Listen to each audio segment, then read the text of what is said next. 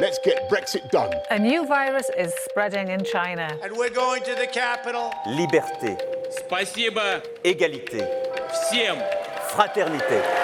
Wir alle zusammen. China, no democracy. How dare you? We struggle for justice. Posloucháte Checkpoint, podcast o světovém dění. Já jsem Jolana Humpálová a provedu vás dnešní epizodou. Viktor Orbán se dostal do čela Maďarska v roce 2010. O příštím složení parlamentu má země hlasovat v neděli a Orbánův Fides má podle průzkumů šanci získat i po 12 letech polovinu všech hlasů. Byť mu tedy na paty šlape opoziční šesti koalice. Proč je Orbán u voličů tak oblíbený? Má jim Fides co nabídnout? A jak jsou na tom po víc než dekádě Viktora Orbána u moci maďarské instituce nebo lidská práva? Tento checkpoint je trochu jiný než obvykle. Uslyšíte v něm hned několik různých hlasů, maďarských odborníků i běžných občanů, které jsem natočila při své novinářské cestě do Maďarska. Tak vám přeju příjemný poslech.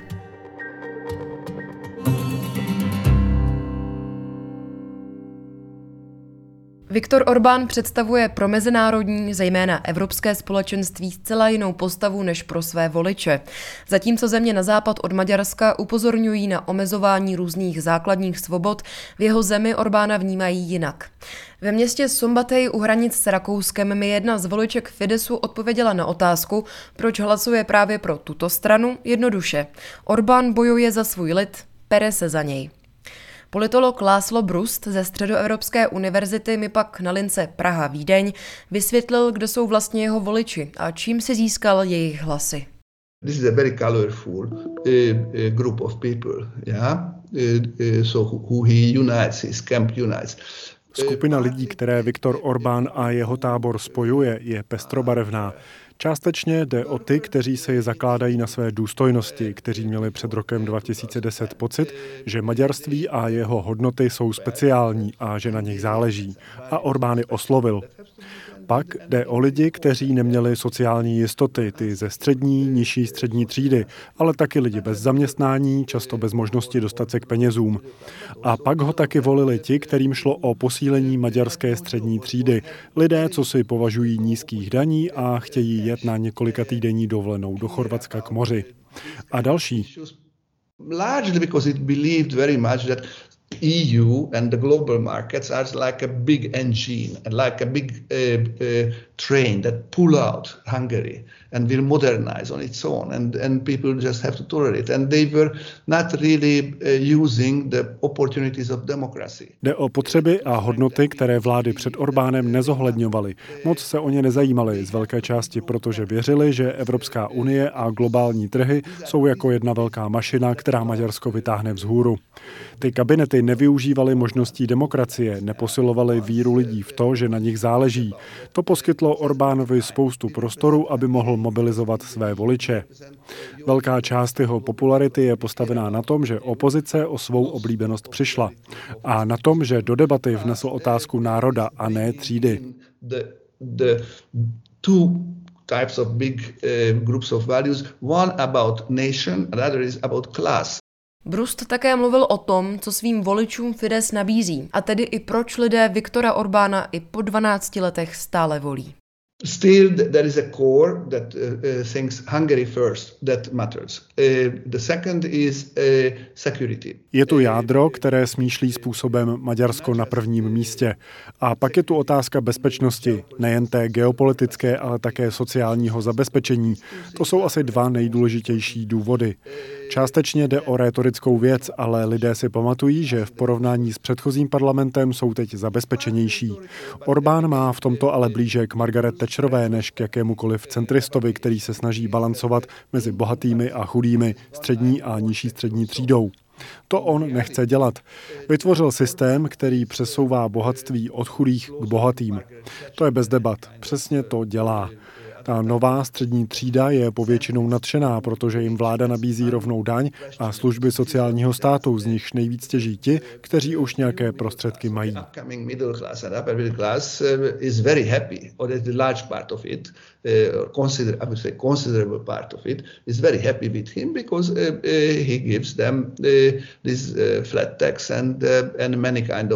Kind of Orbán poskytl příležitosti i těm z maďarského venkova, kteří neměli peníze nebo práci.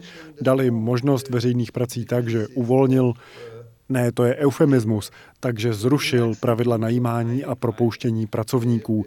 Dal více lidem možnost mít práci. Zaměstnanost tedy za posledních 12 let stoupla.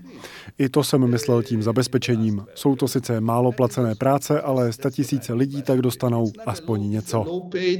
Uh, uh, uh, jobs, but they give hundreds of thousands of people something.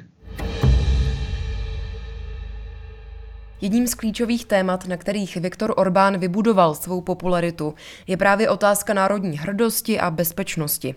Odborníci, s nimiž jsem mluvila, zmiňovali různé situace, v nichž se Fides pasoval do pozice ochránce tzv. maďarských hodnot. Ať už šlo o řešení migrační krize v roce 2015 nebo útlak, kterému nyní čelí maďarská LGBT plus komunita. A jak mi vysvětlila politoložka Anna Ujlaky z Centra pro sociální vědy, situace, kterým se vláda věnuje nejvíc a taky nejvíc nahlas, jsou podle ní často účelové. It is morally unacceptable to treat people, even LGBTQ people, or, or the whole family policy they do. So it is, it is morally unacceptable. Pro mě je to morálně nepřijatelné. Jednat s lidmi tímto způsobem, třeba s LGBT plus komunitou, nebo vést takovou rodinnou politiku. Myslím si, že se snaží uměle vytvářet krize, na něž pak může nacházet řešení. Ale když došlo na skutečnou krizi, třeba koronavirovou pandemii, vláda neuměla správně prakticky reagovat. Funguje způsobem pokus omyl, což samozřejmě kabinet nepřiznává. Možná teď pro něj ona krize spojená s válkou na Ukrajině představuje dobrou příležitost, protože do Maďarska nepřicházejí žádné davy uprchlíků tedy v tom smyslu skutečné masy lidí, která by mohla nějak narušit stabilitu země, působit destruktivně. Možná tedy i v tomto případě vláda tu krizi sama vytváří. A do toho je tu stále koronavirová krize a voliči se teď možná budou rozhodovat ne podle toho, jak vláda reagovala na pandemii, ale spíš s ohledem na reakci na válku na Ukrajině.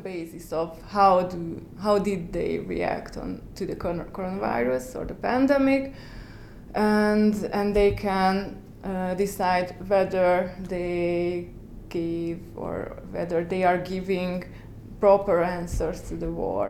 V zasedací místnosti v budově nedaleko Dunaje jsem se i s Ujlaky bavila o tom, proč průzkumy i po 12 letech ve vládě Fidesu přisuzují kolem 50% hlasů. It's a good question. It, it, it's, it's a question that I think every political scientist here in the institute should answer somehow. Je to dobrá otázka. Taková, na kterou by vám měl každý z politologů, kteří působí tady v centru, umět odpovědět. Často o tom diskutujeme, třeba na obědě, a přijde mi, že se na něj díváme spíš z pozice běžných maďarských občanů s různými pohledy na věc. Samozřejmě, že se můžeme bavit o různých strukturálních příčinách, že má Orbán výraznou podporu na venkově, mimo velká města a dalších. Rétorika je v tomhle případě důležitý faktor. Premiér se snaží vychytat ty krizové situace, o nich jsem mluvila, a na ně pak může opozice jen reagovat, nemůže být proaktivní. A myslím si, že když se musíte bránit po té, co vás někdo z něčeho nařkne, nevídete z toho jako vítěz. So, I think when when you have to uh, defend yourself after someone accused you with something, it, it is not a, a case for, for winning. And they gained, gained a clear view of how the world operates. Voliči s Orbánem získali jasný náhled na to, jak svět funguje, že je rozdělený na přátele a nepřátele a že když můžeme říct, kdo jsou naši nepřátelé, pak máme jasnou představu o světě. Dává jim to možnost jednat. A zároveň Orbán lidem reálně nic moc neposkytl, tedy v tom smyslu, že ani nemusel, kvůli tomu, jak je jeho režim nastavený, jak polarizovaná je maďarská společnost. Ukazuje se to na tom, jak tu fungují média. Každý si čte ta, která odpovídají jeho pohledu na svět. A lidé se pak ve svých názorech utvrzují. Běžný volič, byť bych jej takhle neměla označovat, používá jako zdroj informací sociální sítě a sleduje tu jedinou televizní stanici, která vysílá zprávy podle vládní rétoriky. Social media for political information and uh, you, uh, watches the same television, which is so there are people who are definitely against this whole rhetoric, definitely against Orbán. So Ale samozřejmě jsou tu i lidé, kteří se staví zcela do opozice proti rétorice vlády Orbána. Na ty bychom neměli zapomínat. Ti jsou podle mě frustrovaní a ne jen kvůli tomu, co vláda provádí se zákony a tak, ale i kvůli tomu, že cokoliv se snaží udělat na občanské úrovni, protestovat nebo nosit nějaký politicky angažovaný odznáček, dostanou na to dost tvrdou reakci. Když budete mít politický odznáček, jasně, lidi vás asi na ulici nepraští do obličeje, ale budou to ošklivě komentovat. A stejné je to i s protesty. Byly tu demonstrace proti zákrokům vlády vůči akademické sféře, svobodě médií a teď kvůli tomu, co se děje kolem stávky učitelů. Nic z toho ale nakonec nedostává dostatečnou pozornost.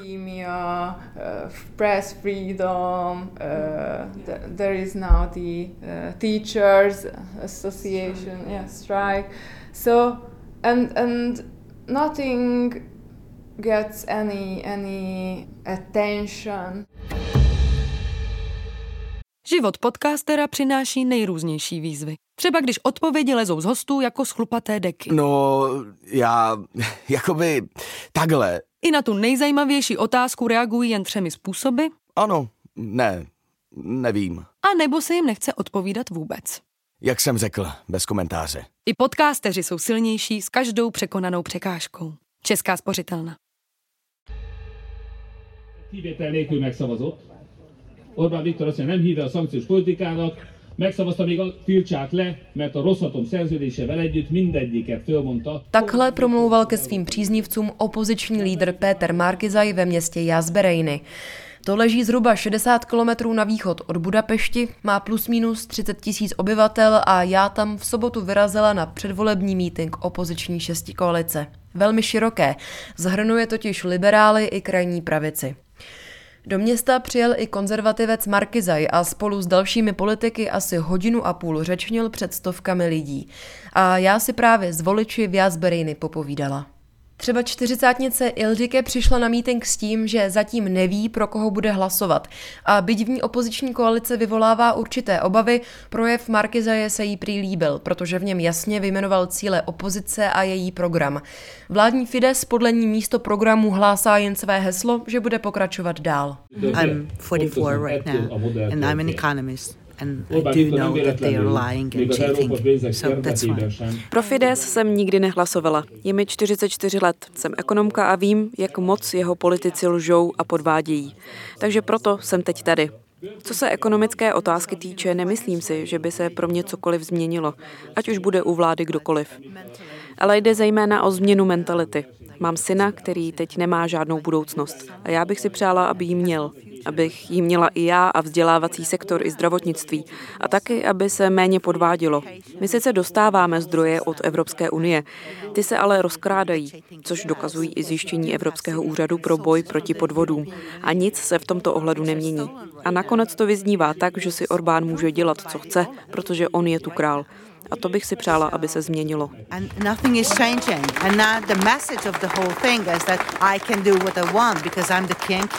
And this is what I want to be changed. Z Budapešti jsem o víkendu zajela i do Sombatej, hlavního města Župivas. Tam v minulých volbách v roce 2018 získal Fides vůbec nejvíc hlasů ze všech maďarských žup. Měl tam víc než 57% podporu. A já si plánovala rozhovory s voliči Fidesu.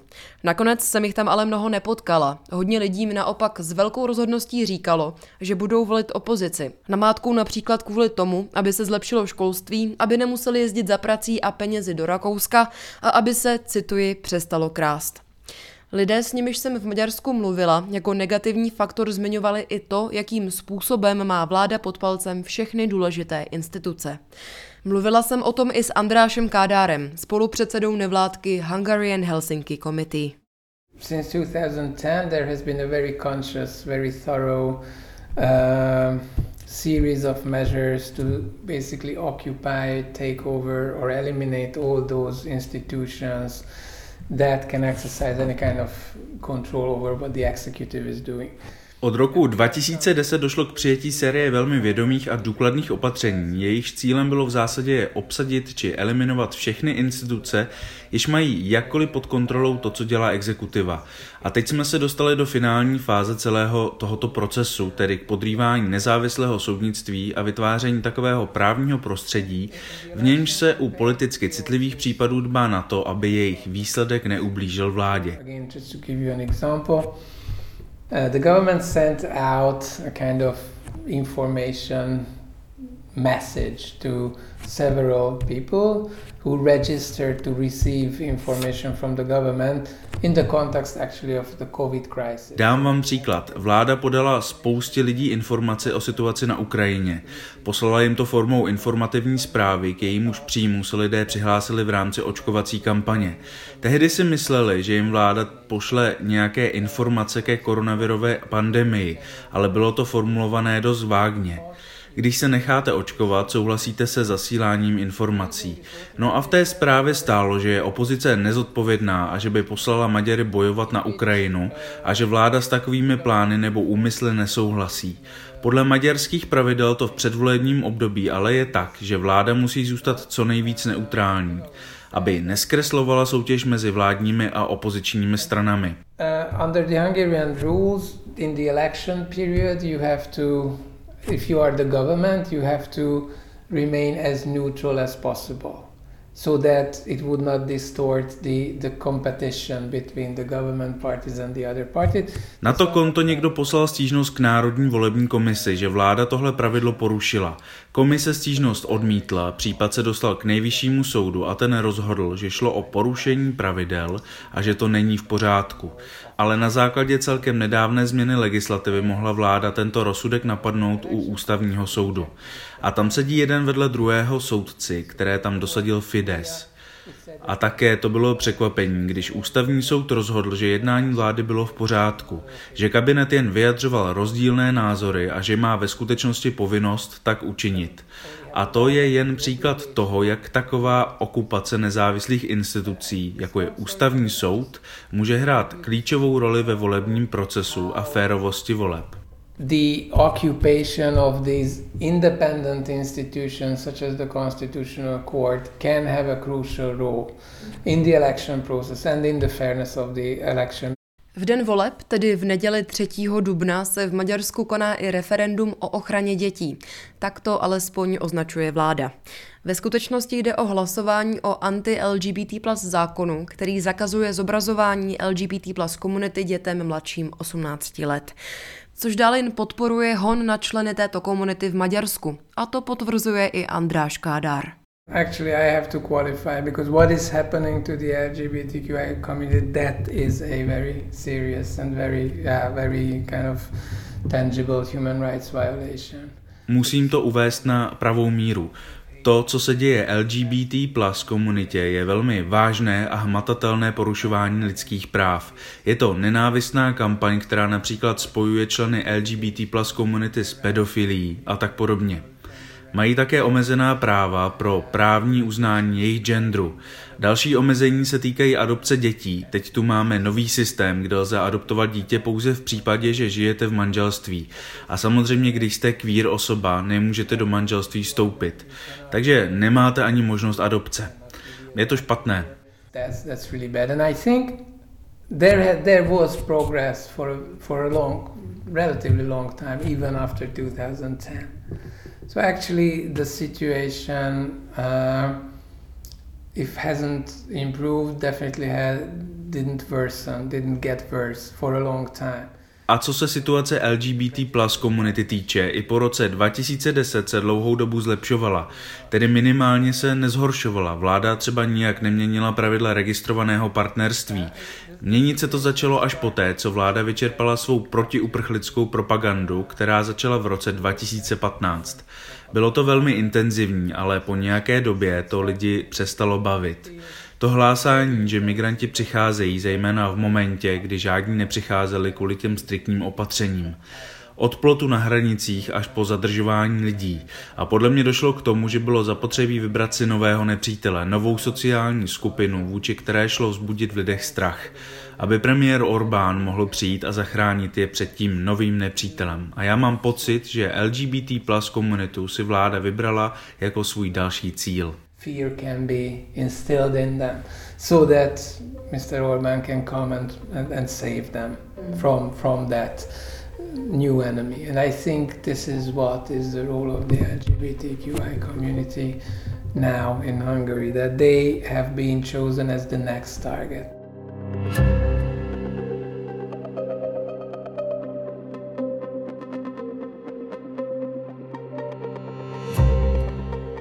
Dnešního checkpointu o Maďarsku je to už všechno. Slyšeli jste politology, obránce lidských a občanských práv i zástupkyni voličů opozice. A na webu Seznam zpráv vycházejí i další texty k maďarským volbám a taky dalšímu dění za hranicemi. Pokud máte k epizodě nějaké připomínky nebo mi chcete poslat vzkaz, pište prosím na audiozavináč.cz. Komentáře a hvězdičky, jako vždycky, můžete dávat v podcastových aplikacích a na Twitteru podcast označte pod hashtagem checkpoint.cz a můžete nás i nazdílet. Dávejte na sebe pozor, čtěte naše texty o dění ve světě a příští týden se zase pustíte Checkpoint. Naslyšenou.